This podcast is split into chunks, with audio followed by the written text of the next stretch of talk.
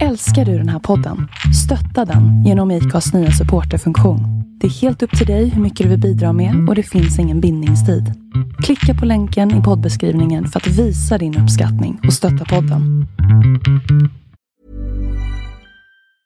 Life is full of awesome what ifs and some not so much, like unexpected medical costs. That's why United Healthcare provides Health Protector Guard fixed indemnity insurance plans to supplement your primary plan and help manage out of pocket costs. Learn more at uh1.com. Hey, it's Ryan Reynolds, and I'm here with Keith, co star of my upcoming film, If, only in theaters, May 17th. Do you want to tell people the big news? All right, I'll do it. Sign up now and you'll get unlimited for $15 a month in six months of Paramount Plus Essential Plan on us. Mintmobile.com slash switch. Upfront payment of $45 equivalent to $15 per month. Unlimited over 40 gigabytes per month. Face lower speeds. Videos at 480p. Active Mint customers by 531.24 get six months of Paramount Plus Essential Plan. Auto renews after six months. Offer ends May 31st, 2024. Separate Paramount Plus registration required. Terms and conditions apply if rated PG.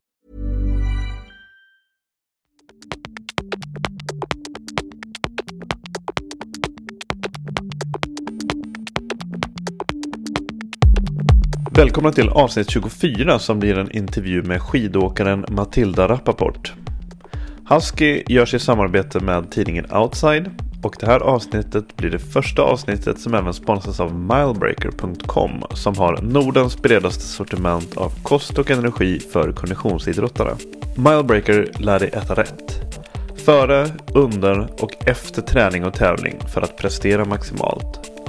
Och därför kommer vi i ett antal avsnitt få hjälp av Milebreakers Erika Rosenbaum. Jag heter Erika Rosenbaum, jobbar på milebreaker.com. Vi säljer kosttillskott för konditionsidrottare. Jag är själv långdistanstriatlet och utbildad personlig tränare, coach och kostrådgivare. Vi kommer ju tillsammans gå igenom lite frågor Yes. som vi har fått in ifrån lyssnarna. Som handlar om näring, energi och träning och tävling. Exakt. Jag tror att det är väldigt många inom eh, konditionsidrott som behöver veta mycket mer om hur man kan optimera träning och sina resultat genom att eh, lära sig hur man ska äta rätt. Före, under och efter träning och tävling men också varje dag. Eh, självklart är ju en bra kosthållning och bra matbasen under året men det går att påverka väldigt mycket genom att till, ta till eh, kosttillskott för att få ut bättre resultat och få ut mer av sin träning framförallt. Ni kan alltid mejla in till oss om ni har frågor. Och även om frågorna inte kommer upp i, i podcasten så kan vi ju hjälpa er ändå. Mm. Absolut. Det är bara att skicka in frågor så eh, ser vi till att det kommer med på ett eller annat sätt. Milebreaker finns ju, finns ju nu även på Funbeat. Ja, vi har en grupp på Funbit som heter Fyll på. Där vi hoppas kunna inspirera och eh, utbilda inom kost. Och där kan man också vara med och tävla om produkter varje månad. Eh, från Milebreaker. Ska vi hoppa in i första frågan? Shoot. När bör man senast inta kost efter avslutat pass eller tävling eller prestation? Ja, alltså just eh, återhämtning är ett väldigt viktigt moment i träningen. All träning bryter ner. Det är vad vi gör efter som påverkar resultatet. Och man kan säga att man har ett fönster på ungefär 45 minuter till en timme efter avslutat pass när man är som mest mottaglig. Alltså när kroppen som lättast tar upp eh, det man behöver. Och det man behöver är då kolhydrater för att fylla på sina glykogendepåer. Man behöver eh, protein, aminosyror kan man säga, och protein och så vätska efter träningspasset. Eftersom man har ett ganska kort fönster direkt efter så kan det vara smidigt att ta till en återhämtningsdryck som innehåller just kolhydrater och aminosyror. Bara för att sen också kunna ta upp ma- maten som man äter senare. Blir också mer lättillgänglig om man får i sig någonting direkt efter. Förändras det här tidsfönstret? Förändras det någonting beroende på den intensitet du har haft under själva prestationen? Ja, alltså ett pass som inte är särskilt intensivt eller långt kanske inte har samma behov av en återhämtningsprodukt direkt efter. Det är ju självklart mycket viktigare om det har varit högintensivt eller ett pass som har pågått under en längre tid. Om man inte återhämtar sig rätt och, och eh, ordentligt så är man inte pigg och redo för nästa pass. Vilket gör att nästa pass får sämre kvalitet om man är trött och inte kroppen är där. Och fortsätter det då i en ond spiral så ökar ju det benägenheten för skador i slutändan och just påverkar eh, prestationen. All forskning visar på just att eh, nutritionen är extremt viktig och att prestation står och faller med nutrition. Och då är det väldigt viktigt med vad man äter precis efter. Kroppen, den vet ju i princip inte alltså skillnaden på träning. Utan det beror ju på vad du som tränar tränar, alltså beroende på vad det är du vill uppnå, om det är muskelmassa eller mer uthållighet.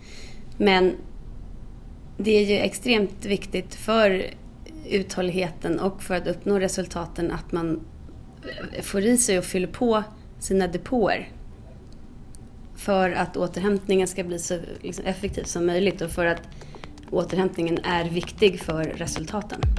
Efter avsnittet kommer fortsättningen på den här frågan. Men nu börjar vi med Matildas intervju. Vi sitter ju på Håll Sverige Rents lokaler som jag har fått låna. Mm. Är det någonting eh, du eh, tänker på? Miljö och hålla rent omkring dig? Ja, men det försöker jag absolut göra. Ehm, alltså såklart så, vissa aktiviteter jag håller på med är ju inte särskilt miljövänliga. Om man tänker på hur mycket man reser, både med bil och flyger och en del helikopter emellanåt. Men det är ändå marginellt. Eh, och i övrigt så försöker jag väl tänka. När du har tryckt in en powerbar så tar du alltid med pappret? Ja men det gör jag faktiskt. Skräpa ner på fjället, det är fasen... Det är inte Nej, okay. det okej. Okay. Uh, Matilda Rappaport. Mm. Välkommen. Tack. Uh, och bara så på en gång få det överstökat. Är du släkt med Alexandra Rappaport? Ja. Det är min faster. Din faster. Mm. Jag visste det faktiskt, jag har kollat upp det. Men jag tänkte ja. att folk kommer, folk kommer fråga. Ja. um, var kommer du ifrån?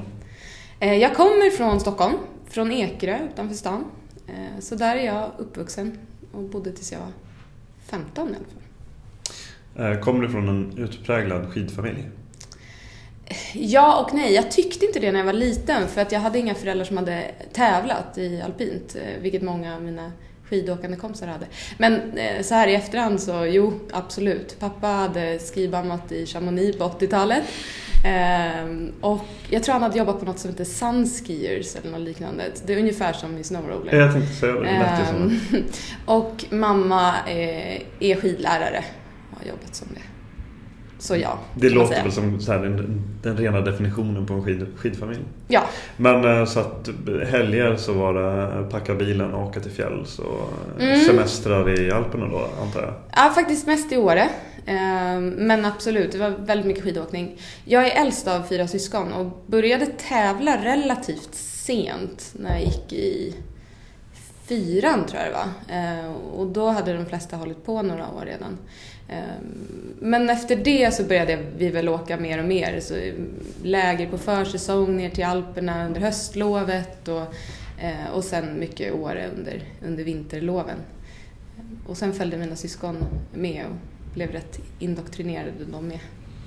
Men var det liksom, var det alltid lek och skoj? Var man liksom nästan lite ledsen när det blev vår och vintern var slut?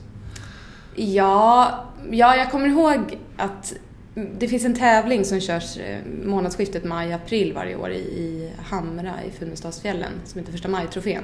Och jag har minst känslan när man var där av att liksom, åh nej, nu är säsongen över och lite deppigt. Och framförallt var det att inte få träffa skidkompisarna på så länge som var deppigt. Um, samtidigt som liksom, skidåkningen var ju det var min idrott och den tog väldigt, väldigt mycket tid och väldigt mycket energi. Ehm, jag var ju nästan aldrig hemma på helgerna, i alla fall inte i högstadiet under vinterhalvåret och så. Så att man var ju lite trött och sliten när säsongen började närma sig slutet också.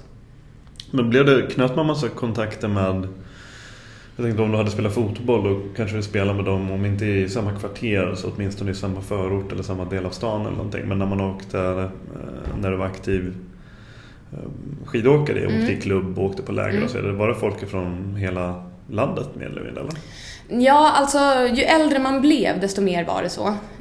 Um, om, om vi pratar liksom 10 till 13 års åldern var det ju mest regionalt i Stockholm. Det var liksom distriktsmästerskapen eller landsdelsfinalerna de största. Eh, så då hade man kanske koll på de bästa från Dalarna och Västmanland och Stockholm, men inte så mycket på andra delar av landet. Men sen senare så, så, så lär man, alltså om man tittar på gymnasienivå så känner man i princip alla som racear. Det är en så pass liten sport att man har rätt bra koll på varandra. Eh, hade du någon period eller något särskilt tillfälle som du på något sätt gick upp för dig att skidåkningen hade blivit en väldigt, väldigt stor del av dig? Um, ja, men det var nog någon gång eh, i åttan när jag bestämde mig för att jag ville flytta till Järpen och gå på skidgymnasium. Eh, då tror jag att jag liksom insåg att nu, nu, nu väljer jag den här vägen. För innan det hade jag åkt alpint men, och spelat fotboll och spelat innebandy under någon period, dansat ett tag. Men liksom då hade, insåg jag nog att nej, nu blir det skidåkning. Eh, var det ett stort steg att välja skidgymnasiet? Ja, ganska ändå. Alltså om jag ser tillbaka på det så men jag hade ingen liksom, i familjen eller nära kompis eller ens någon i vår klubb som hade gått på skidgymnasium förut. Ehm, så, så det, det var ett rätt stort steg och såklart det innebär ju en flytt på 70 mil upp till Järpen. Ehm, och när man är 15 år, för jag började ett år tidigare i skolan så jag var ett år yngre än de jag gick med. Överbegåvad? Vad sa du? Överbegåvad? Ja, precis. Född tidigt också, så det kan nog vara en del av förklaringen. Men eh, i vilket fall så, så är man ju ganska ung och oerfaren och så ska man flytta så långt. Samtidigt som Järpen-Åre var ju på något vis mitt andra hem eftersom jag hade varit där mycket på loven och så. Men liksom, bodde du i typ korridor eller egen lägenhet? Eller? För det, bara det måste ju varit ett stort... Ja, ehm, bodde i, både och. Men första året, när man går i ettan, då bor man i korridor. Mm. Så då var vi väl tiotal stycken som, som delade kök och som bodde nära in på varandra. Eh, det var en utmaning. Alltså, du kan ju tänka dig själv 15-16-åringar som ska försöka samsas och hålla rent på disken och samtidigt eh, valla skidorna, åka iväg på läger, fixa plugget. Det alltså, det passar en, inte alla. Det är en utmaning när man är 25 liksom. Ja men exakt. Håll, och tvätta också. Ja, det var, och vissa hade ju mammor som kanske lastade frysen full med matlådor. Inga namn nämnda. Men eh, de flesta liksom, man fick klara sig och det var kul och, men det var också en utmaning. Hur, eh, hur var det egentligen att plugga på skidgymnasiet? Eh, det var fantastiskt på väldigt många sätt, men också tufft. Ehm, att kombinera skola och och skidåkning är ju en utmaning i sig. Nu har man då visserligen fyra år istället för tre år på sig. Så man läser vanligt eh, teoretiskt program, alltså natur eller samhälle. Men eh, man, man gör det med ett extra år. Men vi, vi reste ju extremt mycket och tränade mycket och att hålla motivationen uppe till både och var, var tufft. Och ibland gick det dåligt. Så, så liksom, man är ju på varandra väldigt mycket också. De, man går i samma klass eh, som sina eh, medtävlande och man tränar med dem och man reser med dem. Så det blir också... Eh, man blir väldigt tajta men det kan ju också bli slitningar i gruppen när det inte funkar. Ja men precis, alltså, det måste vara väldigt viktigt för motivationen och sammanhållningen. Och som du sa, många, jag antar att det var väldigt få som, som, som bodde hemma och gick mm. på skidgymnasiet. Mm. Alla är i samma sits. Ja. Så det måste vara väldigt eh, sammansvetsande också. Ja, verkligen. Alltså de som jag gick med där eh, har jag ju fortfarande en väldigt nära relation till. Eh, och det känns ju kul. På olika sätt. Inte minst Mattias, vi gick i samma klass. Jag tänkte säga, en person har du väldigt nära relation till. Japp. Men även andra. För du är sambo nu med Mattias Hagin. Ja. Och ni gick eh, samma årskull? Eller samma... samma årskull, ja. ja. Mm. Han är ett år äldre, men eftersom jag började tidigare. Vem var bäst då? Ja, han med, liksom, med hästlängder. Mm. Um, hur ser liksom satsningen ut på eleverna? Är det liksom en eh, Står ni i kontakt med som landslaget liksom? Är det en mm. ren elitsatsning sådär? Alltså att de plockar tredje ringarna liksom eller? Ja, alltså jo det är det ju. De, det finns ju juniorlag och så och där plockar de ut de bästa från, från skidgymnasierna. Men även de som kanske, det finns ju de som väljer hemortsalternativ och som är väldigt duktiga också. Ehm, så att, men det finns ju också sex, sju skidgymnasier och ännu fler regionala eh, som jag säkert inte kommer på nu, som, eh, där de plockar ifrån. Eh, och det gör ju att det blir, det blir kanske någon i varje årskull som, som tas ut till juniorlag eller får köra Europacup och sådär. Men förbundet försöker ju hela tiden att, att plocka upp talanger tidigt och ta hand om dem. Vad var din eh, bästa disciplin? Det var nog storslalom. Eh, även om jag på slutet tyckte att, att fartgrenarna, alltså super-G och störtlopp var väldigt, väldigt roligt också. Och där, det gick bättre och bättre. Men storslalom var nog ändå liksom favoritdisciplinen och den som gick bäst sett över tid. På, på vilken nivå tävlar du då? Eh, jag körde i FIS. Eh, och FIS är ju alltså då, det finns ju världscup och sen har du Europacup och sen så är FIS den internationella nivån. Ehm, så det är samma rankingsystem på alla tre, men jag var aldrig uppe och körde Europacup eller så, utan körde på, på FIS-nivå, både i Sverige, en hel del i Norge och sen så någon enstaka tävling i, i Centraleuropa. Hur gick det då? Eh, blandat, eh, faktiskt. Nej, men jag hade några bra resultat, eh, men jag var aldrig riktigt liksom, klassens stjärna eller så. Eh, men det gick okej. Okay. Jag hade hyfsat låga punkter som då är rankingsystemet i alpint i storslalom under en period och sådär. Um, hur har det gått för andra som gick typ samtidigt som dig ungefär? Eh, ja, eh, men det är ganska tydligt att det är ungefär en i varje årskull som, som tar sig vidare och som faktiskt håller på fortfarande, eller höll på ett antal år efter gymnasiet i alla fall. Ehm, så i vår klass var det Mattias eh, och han kör ju på fullt.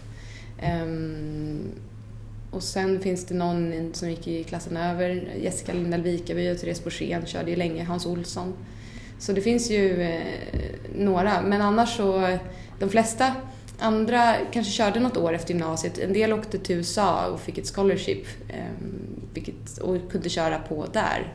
Vilket var en supercool grej tror jag för dem. Eh, men sen så valde många att göra helt andra saker. Du eh, började plugga på Handels. Mm. Var det direkt efter studenten eller? Ja, det var det. Är inte det ett stort steg också? Alltså lite kontraster nästan. jo, det var det. Från Stockholm upp till Järpen, ja. skidgymnasiet och sen så eh, började plugga på Handels. Liksom. Ja, det var, det var annorlunda. Ehm, alltså, jag eh, ville ju fortsätta tävla efter gymnasiet eh, och var inte med i något lag och ville inte riktigt mm, och fick heller inte någon plats tror jag uppe på, på skidhögskolan i Östersund. Eh, utan ja, men Stockholm kändes som en bra bas och ehm, samtidigt, och då ville jag plugga för att plugga, det visste jag, det gav ju en hel del frihet även om man kanske inte drog in så mycket pengar på det. Ehm, och sen fortsätta kunna tävla. Så att jag gjorde det under första året på Handels, eh, under våren. Men såklart lite mindre och lite anpassas till studierna.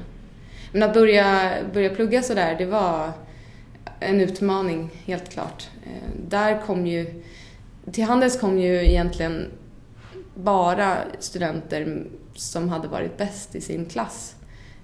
Eh, och att, att samla så många personer som är vana att vara bäst på någonting i, i samma miljö, det blir rätt så tufft. Eh, och det var rätt mycket konkurrens ibland. Det var inte samma stämning som i en korridor uppe i Järpen? Nej, man, liksom... man, har ju liksom ingen så naturlig beröringspunkt då förutom plugget och den är ganska vag. Så att, eh, det var speciellt. Men jag hittade ganska tidigt ett gäng som jag eh, har hållit fast vid och som jag fortfarande, det är mina närmsta vänner. Blev du liksom någon gång ställd inför något slags val mellan skidor och karriär? Liksom? Kände du någon gång att Ja men då det året kände jag nog att nej men jag kan inte köra så här ett år till för då hade jag eh, liksom, då fick jag hoppa över kurser på våren och läsa dem under sommaren och sådär och det, det var rätt jobbigt. Ehm, så då, och, och, jag kände också att nej men nu är jag nog klar med skidåkning. Då hade jag fått ett år att trappa ner lite grann och köra lite sådär på halvfart med både plugg och skola. Så då var jag på något vis redo att, att köra på skola efter det. Um. Följde du någon plan då? Eller tog du det lite termin för termin? Nej, jo jag följde nog planen. Alltså det... Handels är ju kanske rätt speciellt. Alla gör, all, det blir ganska likriktat. Om man tittar på universitetet känns det som att fler kanske plockar någon kurs och sen pausar man och sen gör man lite si och så. Det gjorde inte riktigt eh, mina medstudenter. Men jag gjorde väl det emellanåt och de skrattade lite åt mig, men det funkade. Eh, man får nog bara vara ganska bestämd eh, med hur man vill ha det och vad man vill liksom, fokusera på. Men vad, alltså, tänkte du då så här managementkonsult eller revisor? Yay! Mm, ja, men under en period så var managementkonsult det jag skulle bli. Absolut. Eh, under de första två åren tror jag på Handels så var det liksom där jag skulle hamna. Helst på McKinsey eller Boston Consulting Group. Mm.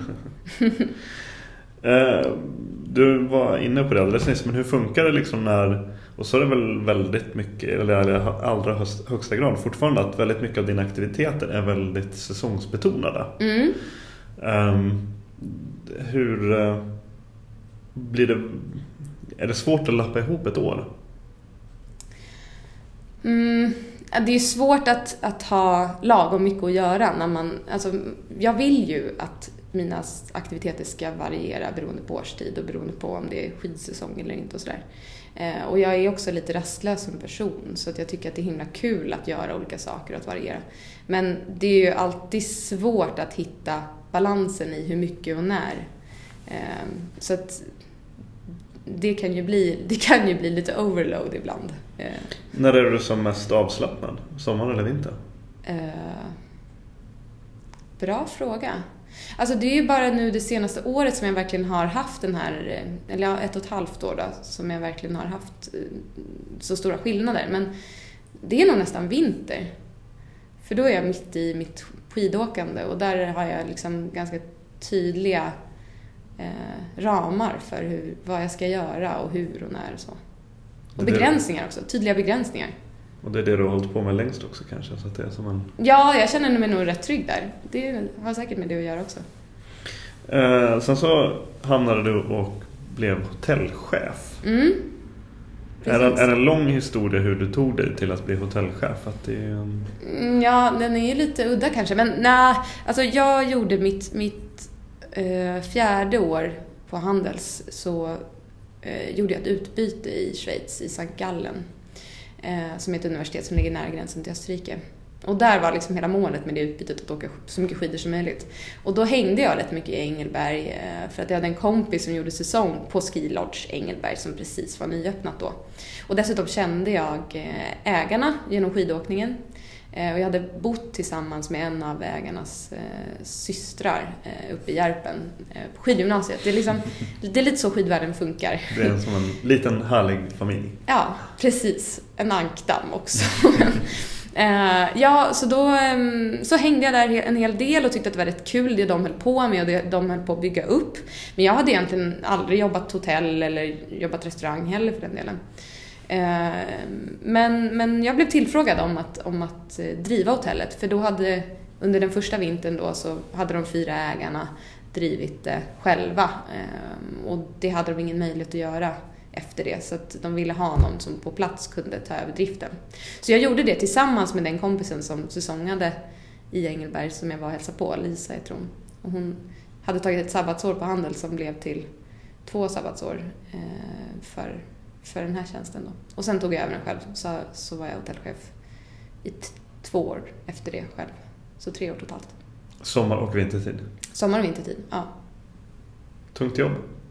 Ja, det är, att vara, det är speciellt med ett hotell, eller med hotellverksamhet, eh, för att det är ju öppet dygnet runt liksom. Och det innebär ju att du som hotellchef är ytterst ansvarig dygnet runt I alla fall så länge hotellet är öppet och även utöver det för att om, under de perioder som det är stängt kan det också hända grejer. Det kan gå brandlarm och det kan eh, gå sönder kylar och frysar. Jag tror jag har testat på det mesta faktiskt. Hur många puderdagar har du missat på grund av att du var hotellchef? Svårt att säga. Färre än man kan tro, men såklart eh, Åkningen lär ju bli lidande när man är eh, Ja, så är det ju. Men samtidigt så var det en fördel att, menar, ett jobb som innebär så mycket Ehm, tid och, och, resurser. Det, det, gör, det är ju samtidigt så att du kan ju inte vara där hur många timmar som helst per dygn. Och de timmar som det var mycket att göra på hotellet, det var inte under skid, skidtimmarna så att säga. Det var liksom på morgonen och sen så eftermiddag kväll. Så ibland kunde jag faktiskt eh, sticka upp de där timmarna mellan 10 och, och 2 eller dra upp på morgonen och komma tillbaka till lunch. Så det gjorde jag så ofta jag kunde. Är du en entreprenör? Jag vet inte om man kan säga det än. Då ska man väl ha startat flera företag och sådär känner jag. Men, Har men jag, gjort Ja, jag har varit involverad på olika sätt i olika verksamheter. Och sen så har jag nu startat det här Explorer Passion då, som en jobbsite. Eh, Men, men nej, jag vet inte om jag vågar säga det än. Men jag skulle väldigt gärna vilja bli. Vad är Explore Your Passion? Det är en jobbsite för eh, säsongspersonal helt enkelt. Vad tillför ni? Vi är helt enkelt plattformen som länkar ihop arbetsgivare och arbetstagare. Ehm, Och det vi jobbar främst mot nu är, är Alperna och fjällen. Eh, Och eftersom det är höst nu så är det mot vintersäsong. I vår blir det mot sommarsäsong och då kommer vi nog också lägga till ehm, destinationer som inte har berg som främsta ehm, feature utan snarare hav också. Eh, Så om jag bestämmer mig för att nu vill jag jobba i Alperna en säsong. Mm. Eller om jag äger ett hotell i Alperna Mm. och nu behöver jag en riktigt bra site manager eller något Mm. Då kan man alltså komma i kontakt med dig. Ja, Eller med precis. er. Ja, exakt. Precis, jag har ju startat det med eh, två kompisar och sen min, min bror som har programmerat hela sajten. Så tanken är också att så, om du då är arbetssökande så ska du väldigt, väldigt enkelt kunna eh, logga in, skapa en profil, fylla i ditt CV och sen så kan du söka hur många jobb du vill med, med din profil. Alltså det är redan sparat så du behöver inte sitta och fylla i en massa olika CVn och olika mallar hit och dit och ladda upp utan allt ska finnas på ett ställe. Eh, För du är inte själv här utan du har även med en eh, kollega, Nina Arnemo. Ja, precis. Och vad, vad är du här? Ja, jag, eh, jag är precis, eh, ja, de har rekryterat mig till Explore Your Passion och jag eh, ska hjälpa dem att driva det här företaget och komma ut på marknaden. Hur, eh, hur tog du dig hit och fram? Eh, för eh, fyra år sedan, när jag var, ja ganska precis fyra år sedan, så, så rekryterade Matilda mig till Ski Lodge Engelberg. Och det var min första säsong i, ja men då i Alperna och med vinterjobb. Och sen har jag jobbat där i fyra år, både vintertid och sommartid. Och det här är någonting jag vill fortsätta att vara verksam inom, att driva det här vidare och att kunna hjälpa andra att hitta ett, ja, men ett jobb som eh, ger så mycket för livet som det har gjort mig. Och eh, eh jag har haft ja, men den bästa tiden i mitt liv eh, hittills. Nu är jag inte så gammal men det har varit en otrolig resa och jag har fått, eh, ja men dels är det väldigt nyttigt att jobba utomlands och sen träffar man så mycket människor som man ja, fortsätter hålla kontakten med. Och så känns det också kanske som att du har tagit någon slags steg och gå ifrån jag vet inte, inget fel med det, men mer klassiskt säsongsjobb till att bli mer involverad på en lite högre nivå. Men fortfarande inom ett område som du brinner för. Precis, det blir liksom eh, på andra sidan. Alltså det vi håller på med, vi har ju både varit, jag har ju dels varit arbetssökande och varit på andra sidan och tagit emot de här ansökningarna. Eh, Jag och Matilda hjälptes ju åt att rekrytera folk när vi var på Ski Lodge. Så att vi vet, men vi har ganska mycket kunskap inom området och vet vad, vad man undrar över och också mot arbetsplatserna vad de söker efter. Så därför tror vi, eller vi vet att vi är ganska bra på att matcha.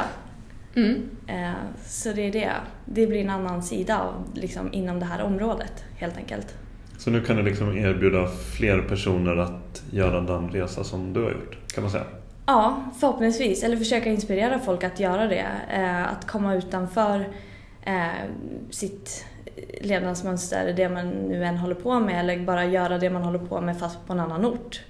Eh, jag har många, jag möter ofta kommentarer att jag kommer från Östersund och det är många, till exempel Östersund jag möter som, som kommenterar och säger ja ah, du verkar ha det så bra och du verkar ha det så kul och hur kan man göra det du gör? Du bara, ja jag vet. Nej men det är inte så svårt. Alltså man måste bara, och nu har vi gjort, vi vill göra det så enkelt som möjligt som Matilda sa. Eh, Att ha en plattform där, där man kan mötas. Eh, Och så ska vi hjälpa dem på vägen. Och gärna också uppmana fler tjejer att göra säsong. För att har man varit eh, på en alport eller ja, det är väl samma sak i Åre eller Hemavan skulle jag tippa. Så är det ju en stor övervikt killar som, som, som har de olika säsongsjobben och även de mer seniora tjänsterna inom verksamheterna. Eh, och det där vill ju vi ändra på såklart. Med all rätt. Ja, eller hur? Mm. Men är ni baserade i Stockholm eller kommer ni dra ner pick och pack till Engelberg nu? Eller? Det varierar kan man Ja, säga. vi är utspridda. Ja. Eh, jag, har, jag jobbar nu på Grand Hotel i Stockholm eh, så att jag kommer vara mycket i Stockholm men eh, vet inte, jag kommer nog försöka spendera ganska mycket tid i Alperna också Mm. och i svenska fjällen. Eh, så det blir lite såhär mobilt eh, kontor. Ja, men det är lite så. Och det, det är ett rätt kul sätt att jobba. Alltså jag, jag har ju varit lite grann i Stockholm nu, men annars är jag i Schweiz. Eh, I Engelberg då nästan hela tiden. Och sen så har vi eh, Jesper, en, en av killarna som är med. Han är i Oslo men har gjort en utbildning i Houston i Texas under hösten. Min bror han är i San Diego. Eh, och sen har vi Marcus, eh, han är också i, i Stockholm. Så att det är en himla spridning och det är också rätt kul. Så att när vi kör våra möten så är det så här Skype klockan sju på morgonen. eh, för det är enda gången så det funkar med fyra olika tidszoner typ. Vad är det för typ av tjänster som ni, ni har att erbjuda? Det är ganska stor spridning och det är väldigt kul. Dels en geografisk spridning mellan länder. Alltså jag tror vi har jobb i Frankrike, Schweiz, eh, ett på gång i Italien, Österrike och Sverige just nu. Så det är ju ganska många olika länder. Eh, och sen har vi tjänster, allt ifrån platschef på Abisko turiststation till en trubadur till Val Thorens, till eh, bartenders, eh, receptionister, vad mer? Eh, guide manager. Ja, Eh, så det är lite... DJ har vi faktiskt haft en tjänst också. Ja, Så det finns allt möjligt. precis. Det finns någonting för alla. Ja, lite så. Och lite olika beroende på vad man är duktig på. Men det som kan vara värt att poängtera är att det finns ju en massa roliga jobb som inte behöver vara att stå i disken. Eh, även liksom på, på, i säsongsbetonade verksamheter. Eh, om man bestämmer sig för att köra en säsong i Alperna, hur, eh, vad ska man tänka på? Hur går man tillväga? Ehm, Det viktigaste, eller inte det viktigaste, men man får bestämma för sig själv vad som man tycker är viktigt. Eh, vad man vill få ut av sin säsong. Att eh, om man eh, vill åka mycket friåkning, att söka sig till en ort där det erbjuder bra friåkning eller där det finns många barer. Om man är intresserad av, av det. Ja, Eller- utelivet. Ja, exakt. Nej, men det finns ju det är en stor variation även på orterna och sen så det finns ju vad är det, cirka 2000 orter nere i Alperna, säsong, eller eh, ja, men orter. Så att det ju, finns ju mycket att välja på. Mm. Eh, Så man måste väl utgå från sig själv vad man tycker är viktigast och sen så eh, bara köra på eh, och släng, ja, men söka helt enkelt. Precis. Lägg mycket tid på att söka olika jobb. Precis, och ansträng sig, anstränga sig för att, ehm, för att visa You should celebrate yourself every day, but some days you should celebrate with jewelry. Whether you want to commemorate an unforgettable moment or just bring some added sparkle to your collection, Blue Nile can offer you expert guidance and a wide assortment of jewelry of the highest quality at the best price. Go to BlueNile.com today and experience the ease and convenience of shopping Blue Nile, the original online jeweler since 1999. That's BlueNile.com. BlueNile.com. Quality sleep is essential. That's why the Sleep Number Smart Bed is designed for your ever evolving sleep needs. Need a bed that's firmer or softer on either side? Helps you sleep at a comfortable temperature? Sleep Number Smart Beds let you individualize your comfort so you sleep better together. JD Power ranks Sleep Number number 1 in customer satisfaction with mattresses purchased in-store. And now, save 50% on the Sleep Number limited edition Smart Bed for a limited time. For JD Power 2023 award information, visit jdpower.com/awards. Only at a Sleep Number store or sleepnumber.com. Hey, it's Ryan Reynolds, and I'm here with Keith, co star of my upcoming film, If, only in theaters, May 17th. Do you want to tell people the big news? All right, I'll do it. Sign up now and you'll get unlimited for $15 a month in six months of Paramount Plus Essential Plan on us. Mintmobile.com slash switch. Upfront payment of $45 equivalent to $15 per month. Unlimited over 40 gigabytes per month. Face lower speeds. Videos at 480p. Active Mint customers by 531.24 get six months of Paramount Plus Essential Plan. Auto renews after six months. Offer ends May 31st, 2024. Separate Paramount Plus registration required. Terms and conditions apply if rated PG. Så vem man är på, på CV. Mm. Eh, och ja, lägga mycket tid på det. Mm. Eh, och viktigt också är att söka själv. Eh, att man inte söker i par med någon annan. För ort, eller liksom arbetsplatser anställer ju oftast inte i par. Vi är Nej. två sköna killar som vill Ex- hänga i Chamonix Precis tillsammans. den typen av ansökningar ser man allt för ofta och det är en varning. Alltså det, då Ja. tittar man nästan inte. I alla fall Nej. gör inte jag det. Precis, och jag, när jag åkte ner, då åkte jag ner själv och jag kände ingen.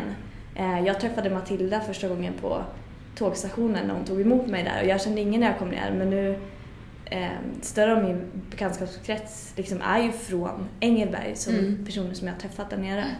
Anknytning till det. Men så det skulle man kunna direkt kunna highlighta som ett nybörjarmisstag. Ja, Ett ganska definitivt. allvarligt sådant. Ganska allvarligt sådant.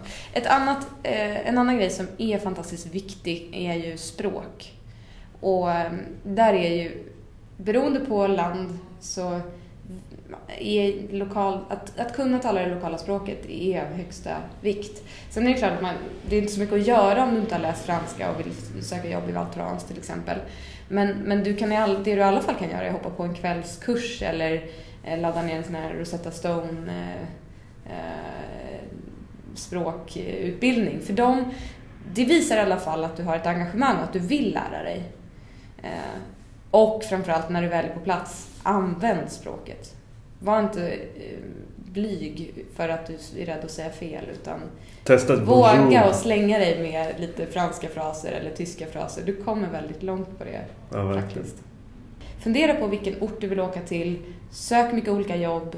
Ehm, ha lite framförhållning så att du... Många arbetsgivare rekryterar redan i augusti. Så att var på tårna redan under sommaren. Och jobba på dina språkkunskaper. Slarva inte i skolan. Slarva inte i skolan. Det är viktigt. Men eh, kul. Modell. Mm, Ja. det är jättekul. Lycka till. Tack. Tack.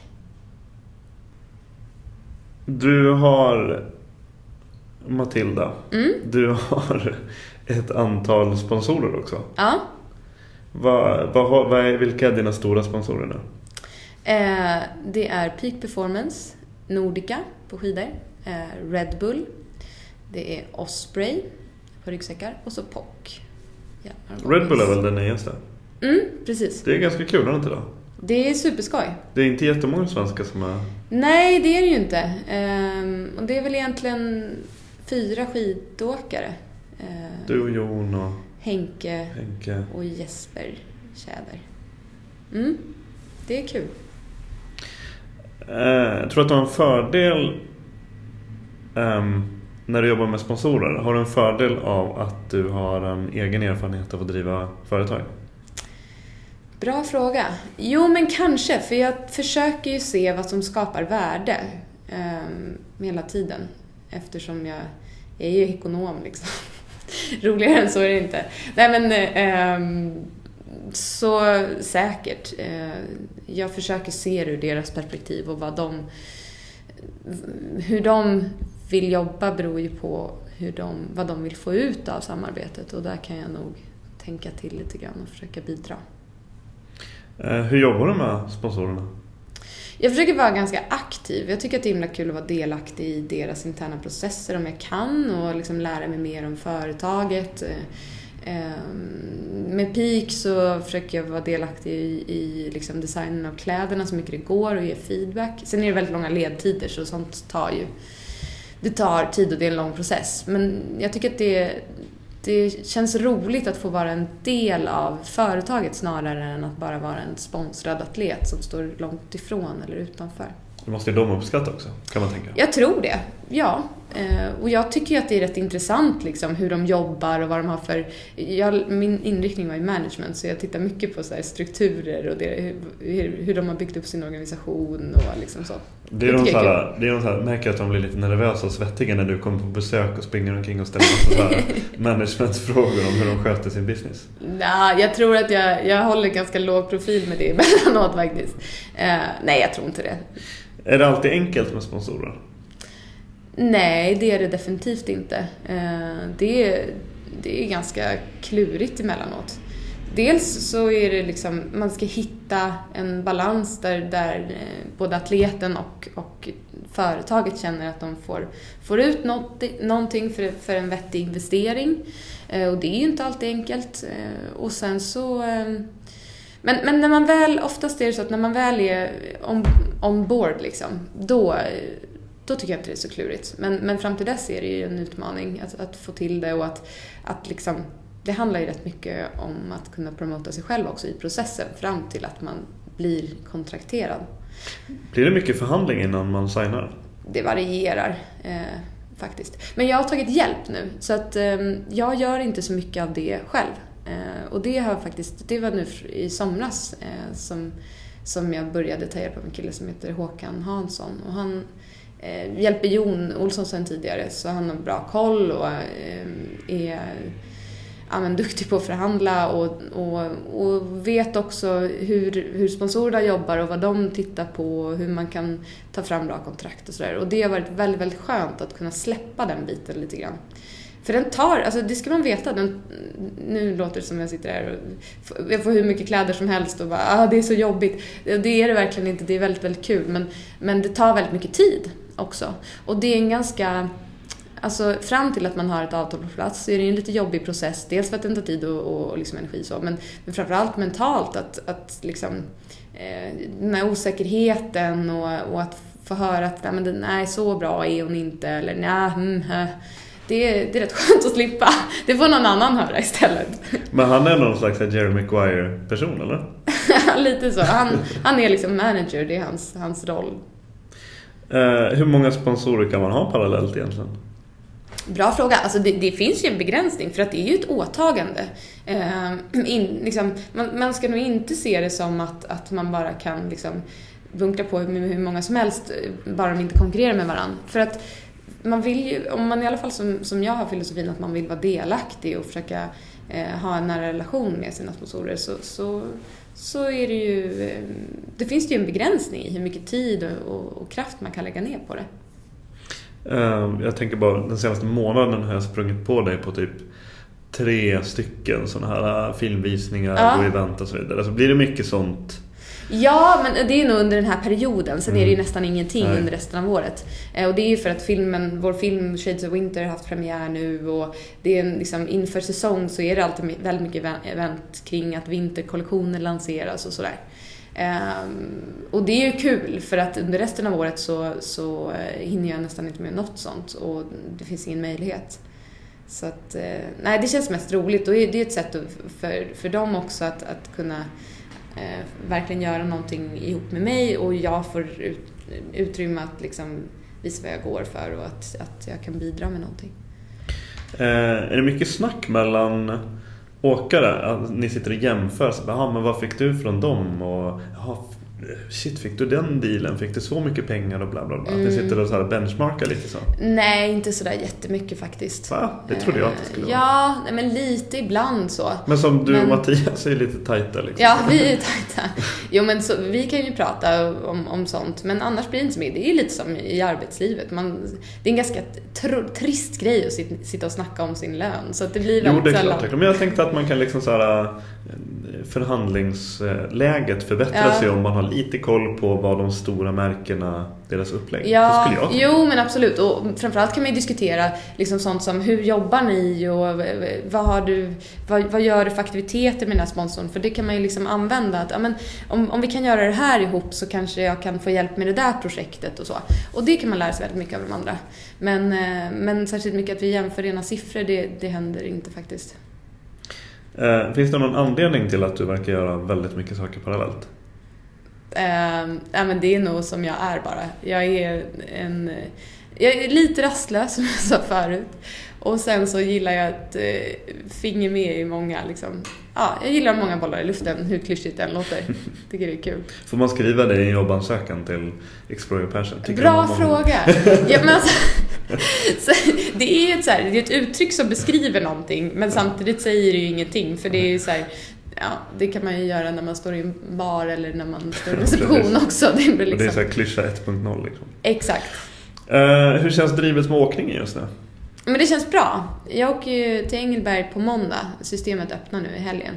Eh, Så att eh, nu är ju vintern liksom i antågande och bara några dagar bort. Eh, Och där har det snöat och ser bra ut. Så att egentligen är det här min sista höstvecka, försäsongsvecka. Sen så drar vintersäsongen igång och det känns superkul verkligen. För nu kör du för första gången så kör du Freeride World Tour. Mm, The precis. real deal så att säga. Ja, exakt. Eh, första tävlingen är i december beroende på väder såg jag. Mm. Ja, typ precis. 18 ish 18 någonting.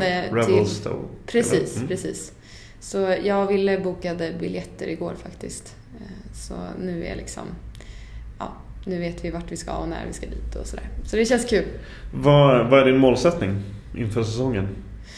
Eh, ja, men det där är så svårt för att det- det är ju min första säsong på världstouren. Så att jag, på, på ett sätt så är jag ju verkligen en rookie som är där för att se och lära.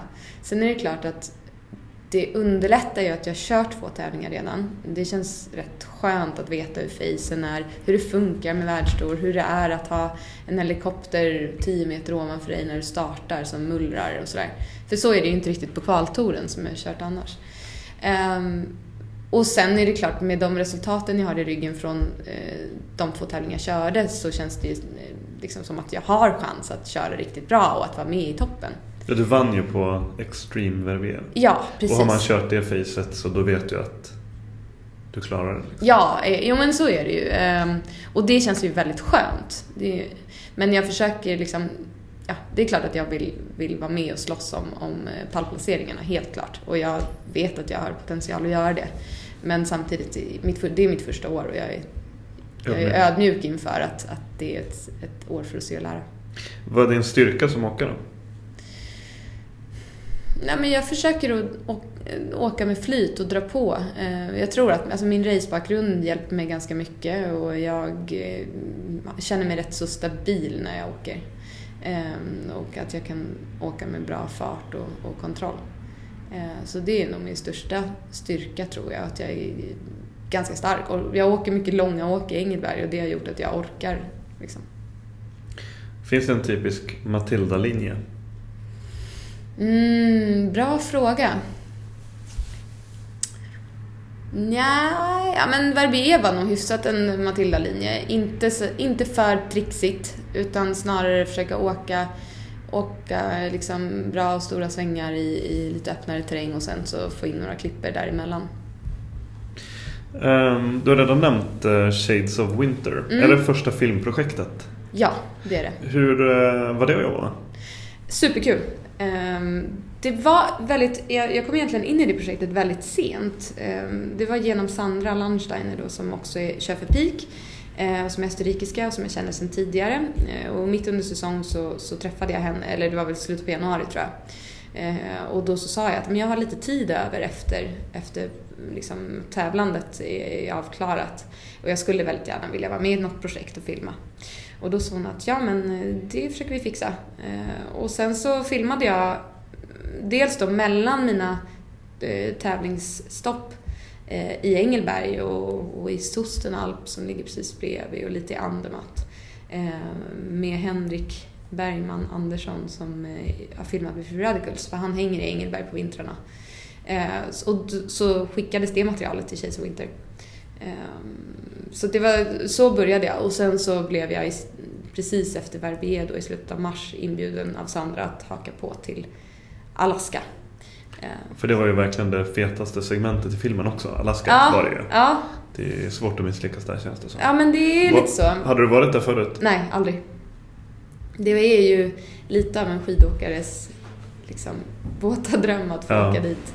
Och eh, när Sandra frågade så, det hjälpte ju att jag precis hade vunnit Verbe och hade lite pengar. För det är ju en dyr investering och det var ju inte så att, att jag, jag kunde, jag var ju tvungen att finansiera en hel del själv även om jag fick lite hjälp av sponsorer. Eh, men samtidigt så, alltså att filma där, det var helt otroligt. Vi fick så otroligt mycket material ut av ganska få dagar. Hur länge var ni där? Vi var där i 15 dagar. Eh, vilket är, har jag förstått, framförallt efteråt, ganska, ett ganska kort fönster. Alltså, det är mycket det som måste de, stämma. Liksom. Ja, alltså det finns de som, som har varit där i tre veckor som, som har fått en eller två dagar. Mm. Så att det, var, det var en chansning och det var också precis månadsskiftet mars-april. Eller nej, det var början av april. Och då är förhållandena jag tror vädermässigt mer stabila men snömässigt är det ju mer varierat för det blir lite mer solpåverkat och sådär. Eh, så att, eh, ja, det var, det var en chansning. Men vi, vi fick då fem stycken hela flygdagar. Eh, vilket var vad vi hade budget för. Vi hade inte haft budget för en dag till. Ehm, men det, det var liksom otroligt lyckosamt. Det är inget man kan räkna med. Men är, alltså, ni gick in med egna pengar? Mm. Brukar det vara så? Ska det vara så? Ska det vara så? Bra fråga. Nej, det... Eh, ja... Ja, alltså jag tror så här. Det här var mitt första filmprojekt. Eh, jag hade inte gjort någonting tidigare och eh, att, fly, att flyga i Alaska är väl bland de dyraste film... Eh, det är ett dyrt filmsegment liksom. Eh, jag tror att min totala eh, kostnad blev runt 10 000 euro och sen så då lika mycket till för de andra två tjejerna. Um, och så det är ju väldigt, väldigt mycket pengar. Men samtidigt så gör ju det, alltså den exponering jag fått ut av det um, har ju gett väldigt mycket och det kan ju också generera sponsorer. Så att det blir, man får se det som en investering helt enkelt och jag tycker att den har lönat sig. Man märker att du är ekonom. Ja, eller hur? Eh, känner man sig utsatt som åkare när man eh, är iväg på första stora filmprojektet och stämningen mellan crew och åkare måste vara väldigt viktigt? Och är det mm. liksom det känns som att det, eller det jag har upplevt eh, är att det är väldigt viktigt att det funkar mellan filmare och åkare och att man har ett ömsesidigt förtroende för varandra. Eh, De bara, no, no, no, it's okay, just go. Ja, ah, just, go. go. exakt. Det funkar ju liksom inte. Um, men det har jag verkligen känt. Jag började ju filma med Bergman då i Engelberg och han är otroligt så, trygg som person och har massa, massa erfarenhet och gjort x antal Free Radicals-filmer så han vet vad han snackar om. Och, vet vad som blir bra på film. Så det kändes väldigt, väldigt tryggt. Um, men sen så då i Alaska, där hade vi också med oss en guide. Så att han tog ganska mycket den rollen av liksom nästan lite coach. Att han, han visste hur åken var, han visste när det var bra ljus där och när det skulle funka och hur man, hur man skulle köra. Så att han var till väldigt, väldigt stor hjälp eh, och, och blev liksom länken mellan filmare och mig. Vet du om det kommer bli någon mer Free Radicals? Nej, jag vet inte faktiskt. Ehm, vet, det ligger ju på is nu, men det är nog inte omöjligt att det kommer bli eh, framöver igen. Det kan jag mycket väl tänka mig. Um, ja, det alla, alla längtar efter och alla har goda minnen av det. Så ja, det precis. Det känns som någonting jag måste göra någonting med. Ja, faktiskt. Uh, undersöka. Ja, um, det tycker jag. hur, hur är det att vara tjej i skidvärlden? Um, Friåkarvärlden? Det, jag, jag har inget att jämföra med, så det är svårt att veta. Men um, ja, det, det är kul och ibland uh, irriterande. Uh, men mest av allt så, så är det... Jag tycker att det är mer... Det är mer positivt än negativt ändå. Man kan sticka ut på ett ganska lite enklare sätt och, och Eh, Eh, folk tycker att det är rätt häftigt att man håller på för att det finns inte så många tjejer som gör det. Samtidigt som det såklart kan vara väldigt frustrerande att det är så få filmsegment i de stora produktionerna med tjejer och att det är liksom mycket färre åkare på världstouren som är tjejer och, och sådär. Eh, men det kommer. Jag tror att liksom, hela utvecklingen är lite bakom killarna också. Det kommer ta tid innan, innan nivån är, är liksom där den ska vara och innan, innan det blir fullt jämförbart. Eh, finns det behov av filmer med bara tjejer? Ja men det tycker jag nog. Alltså, inte minst med tanke på det genomslag som, som Shades of Winter faktiskt har haft. Nu är den ute på en filmturné freeride festival tror jag det är, med massa stopp i Tyskland och Polen, något land mer. Eh, och sen har man varit del av IF3 och där fick vi otroligt mycket positiv feedback. Ehm, och sådär. Så att, jo, jag tror att det finns ett behov av det. Och jag märker också att när man, när man träffar andra tjejer som håller på att åka och sådär så tycker de att det är himla kul. Och som kanske har också en dröm om att, att börja köra mer eller tävla eller så. Eh, så tycker de att det är kul att se mer tjejer och se hur vi åker och var vi åker och sådär. För det är ju, det kommer det snacka vi om första gången vi träffades, om det här att i Freeride World Tour så är det en mindre deltävling för Ja, precis. Killarna 26, ni kör bara mm, fem. Mm. Ja, jag vet inte varför. Och, eh, ja, jag, jag, tycker att det är mycket, mycket märkligt faktiskt. Eh, men jag vet å andra sidan inte bakgrunden till det. Det kanske finns någon logisk förklaring. Eller så kanske det är så enkelt som att eh, det är ett face som inte kan hantera fler åkare. Men då kanske man får hitta ett alternativ. Eh, det, det känns väldigt märkligt i alla fall. det känns som de, då underlättar de ju inte riktigt att tjejerna ska lyftas fram mer. Nej, så är det ju. Och jag menar, vad jag förstår så, så handlar det inte om svårighetsgraden på facet heller. Utan det, det är inte ett av de tuffaste. Eh, nu har inte jag åkt det själv så jag ska inte säga för mycket. Men, men det, ja, nej, det är oerhört konstigt. Eh, känner du dig som en förebild?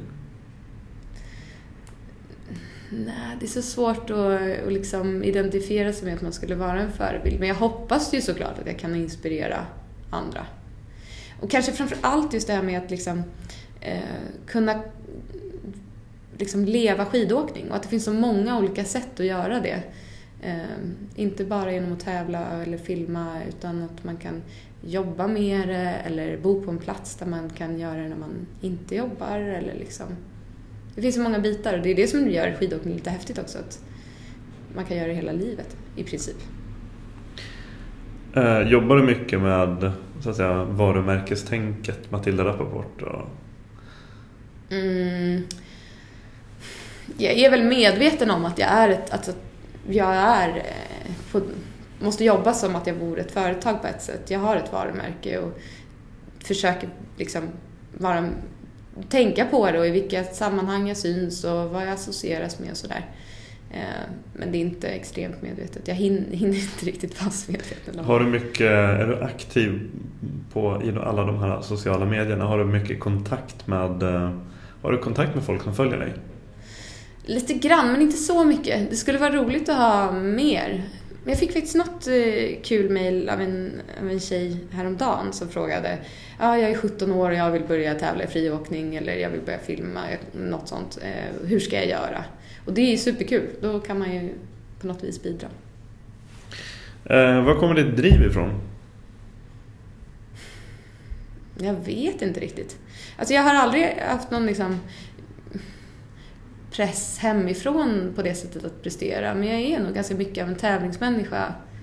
Eh, samtidigt som om jag tittar på mina syskon så är de också högpresterare och liksom väldigt duktiga på, på det de gör på olika sätt. Så eh, något är det ju i blodet liksom. Men nej, jag, jag vet inte vad det kommer sig av. Vad inspireras då? Människor som liksom vågar göra sin grej och testa lite andra vägar än, än de vanliga. Eh, det tycker jag är spännande. På olika sätt. Det behöver inte alls vara inom idrott utan ja, det tycker jag är kul. Som liksom vågar kasta sig ut. Eh, kan du koppla av? Och hur kopplar du av i så fall? Mm, ja. Eh, jo, jag är ganska bra på att stänga av. Jag är ju extremt disträ eh, som person. Eh, vilket min familj och mina vänner eh, vet mer än väl. Eh, så jag... Du kör såhär mikrosemester, ja, 15 så... minuter, ja, timmen precis. där du bara zonar ut. Ja, men lite, jag är väldigt bra på att zona ut faktiskt. Och väldigt bra på att gå in i, i någonting. När jag väl liksom, sitter jag och läser eller kollar på TV så är jag ganska okontaktbar. Det kan göra vissa i min närhet oerhört frustrerade. Är inte det en grymt bra egenskap som skidåkare jo. tänker jag? Jo, jag tror att det. Att liksom ja, när du står och ska åka då kan du inte hålla på och tänka på räkningar liksom. Nej, nej jag tror att det är så. Eh, precis. Eh, det, det, det är nog en fördel. Och jag kan också stänga av, ja men jag, jag, kan, jag sållar ju rätt bra liksom. Och jag tror att det är också, jag har ingen Alltså, jag har haft, alltid haft lätt för mig i skolan och sådär, men jag egentligen är inget snille. Det är mer att jag varit duktig på att sålla information och att veta vad som är viktigt. Alltså, när jag pluggade till tentor till exempel så kunde jag titta på mina kompisar och se hur de läste igenom allt och, och äh, verkligen liksom äh, satt och repeterade, läste, jag pluggade på ett sätt som jag egentligen aldrig gjort. Dels för att jag alltid är ute i sista sekund med sånt. Ehm, men sen också för att mitt sätt att plugga var alltid att liksom sammanfatta och sammanfatta och sammanfatta. Och till slut så hade jag liksom 3000 eh, sidor sammanfattade på ett A4. Visserligen nedkladdat med typ minimal skrift. Men ändå eh, så ja, jag har alltid försökt komprimera information och göra det så enkelt för mig som möjligt. Eh, körde, det kom på nu, körde ni någon sån här typ mental träning på gymnasiet? Lite grann, väldigt, väldigt lite. Men lite tror jag vi hade någon gång ibland. Men det var typ så här, någon gång kom det någon mental eh, tränare, någon gång kom det en kostrådgivare. Men jag vet inte hur mycket man tog med sig från det där. Jag kan önska nu att jag visste då vad jag vet nu. Då tror jag att mitt hade gått bättre. Vad kör du för kompletterande träningar? Eh, väldigt blandat. Eh, mycket alltså rena styrkepass. Klassiska övningar som frivändningar och benböj, marklyft och sådär. Eh, men också en hel del liksom, pass där jag varierar puls, eller kondition och styrka. Ehm, sen springer jag. Det tycker jag det är ett rätt enkelt sätt att komma ut. Så förra året körde jag halvmaran bara för att ha någon morot att eh, vara ute och springa mycket. Ehm, och nästa år ska jag, har jag i i min dumhet signat upp för något som heter Ultrax som är, ehm, det är en, ett trailrunninglopp i Zermatt som går i augusti. Mm. Så jag och Jeanette eh, Hargin ska springa det tillsammans och hon eh, håller på med trailrunning så för henne är det inte så konstigt men jag vet inte riktigt vad jag ska, hur jag ska fixa det där men det går väl. Och då är det massa höjdmeter? Och... Precis, det är massa höjdmeter. Det är liksom det som är... Vad är det för distans? Eh, jag tror att jag kommer springa den som är tre mil. Och jag kommer inte ihåg vad det är för höjdskillnad men det är Häftigt. några tusen meter. Ultrax. Mm. Du är inte Precis. sugen att haka på, för Mattias kör ju en massa Åre Extreme Challenge. Ja, jag har faktiskt funderat på att köra Åre Extreme Challenge nästa år. Men då måste jag skaffa en bra cykel för jag vill kunna cykla lite innan så man känner att det... Han var väldigt nöjd med det. Ja, han var nöjd. Han tyckte det var grymt. Eh, jag var ju bara, jag stod ju som coach på sidan där och langade prylar. Eh, nej men det är jag rätt sugen på att göra. Det är mycket möjligt. Eh, för många människor så lever nog du nästan definitionen på ett drömliv. Tror jag. Mm. Eller vågar nästan lova. vad, vad för typ av människor är du avundsjuk på? Ja, eh, men det är väl de som kanske kan göra en grej och göra det helt. eftersom bara, jag, varför kan inte vara eftersom jag uppenbarligen inte klarar av det. Liksom. Eh, det kan jag nog vara avundsjuk på. Eh, och som, som liksom är fullt dedikerade till en sak och lite grann är sådana människor att de liksom, då kör de på den riktningen och sen skiter de i allt runt omkring medan jag är lite mer spretig. Eh, det kan jag nog vara rätt avundsjuk på. Kan vara kul med spret också. Hur tror du att ditt liv ser ut om fem år? Jag tror att, eh, ja men det, det, är väldigt svårt att säga, men jag vet ju säkert att jag kommer att göra någonting som har med skidåkning att göra. Eh, antagligen så åker jag fortfarande friåkning. Jag kanske inte tävlar, men jag eh, fotar eller filmar eller har någon form av ambassadörskap och så. Eh, men sen så hoppas jag att vår sajt tar fart. Eh, för det är ju ett otroligt kul sätt att, att liksom koppla till skidåkning och till, till även till ehm, som service yrkena, hotell och restaurang, eftersom jag tycker att det är spännande sedan min tid på Skilodge. Eh, så att jag binder nog ihop det där. Eh, Sen har jag säkert massa andra nya projekt som jag inte vet nu om jag känner mig själv rätt. Um, det var slut så. Mm. har du någonting annat? Nej, jag tror inte det. Men du, lycka till med säsongen. Tack så mycket.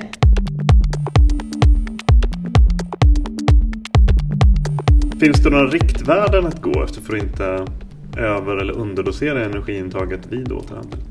Beroende på träningsform i och för sig, men om man ska köra, träna, köra ett lopp under en längre tid så brukar man tänka att det ska vara ett ett och ett halvt gram kolhydrater per kilo per timme. Eh, för att upprätthålla energin. Och det är ungefär vad kroppen klarar av att ta upp. Eftersom det är en hög ansträngningsnivå så finns det inte särskilt mycket blod i magsäcken som kan hantera mer kolhydrater än så.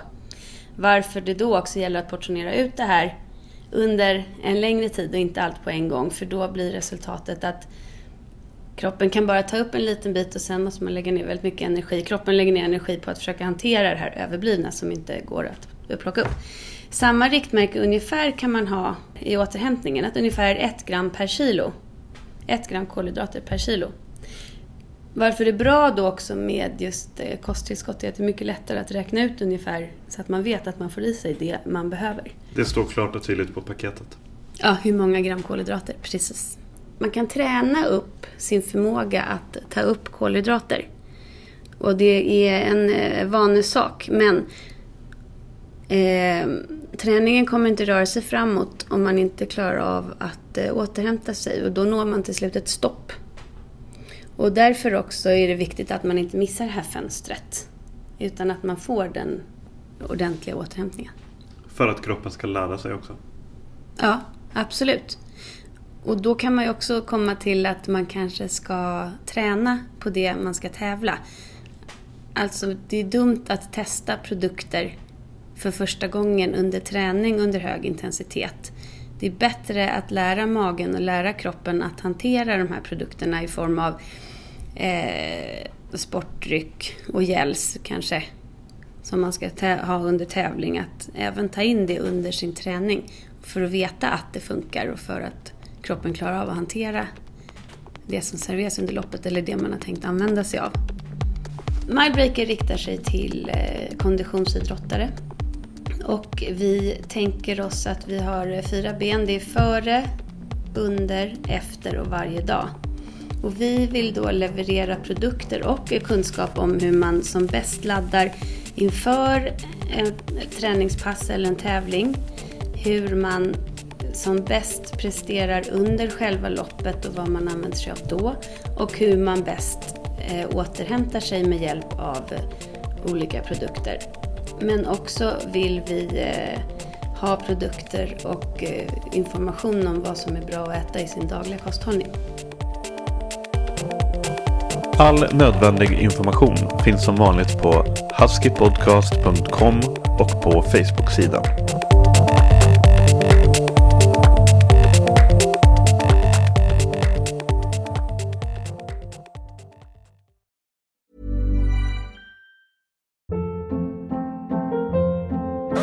Hold up. What was that? Boring. No flavor. That was as bad as those leftovers you ate all week. Kiki Palmer here, and it's time to say hello to something fresh and guilt-free. Hello Fresh. Jazz up dinner with pecan-crusted chicken or garlic butter shrimp scampi. Now that's music to my mouth. Hello Fresh. Let's get this dinner party started. Discover all the delicious possibilities at hellofresh.com.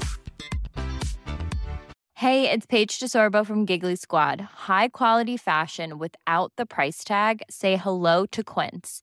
I'm snagging high-end essentials like cozy cashmere sweaters, sleek leather jackets, fine jewelry, and so much more. With Quince being 50 to 80% less than similar brands. And they partner with factories that prioritize safe, ethical, and responsible manufacturing. I love that. Luxury quality within reach. Go to quince.com slash style to get free shipping and 365 day returns on your next order. Quince.com slash style.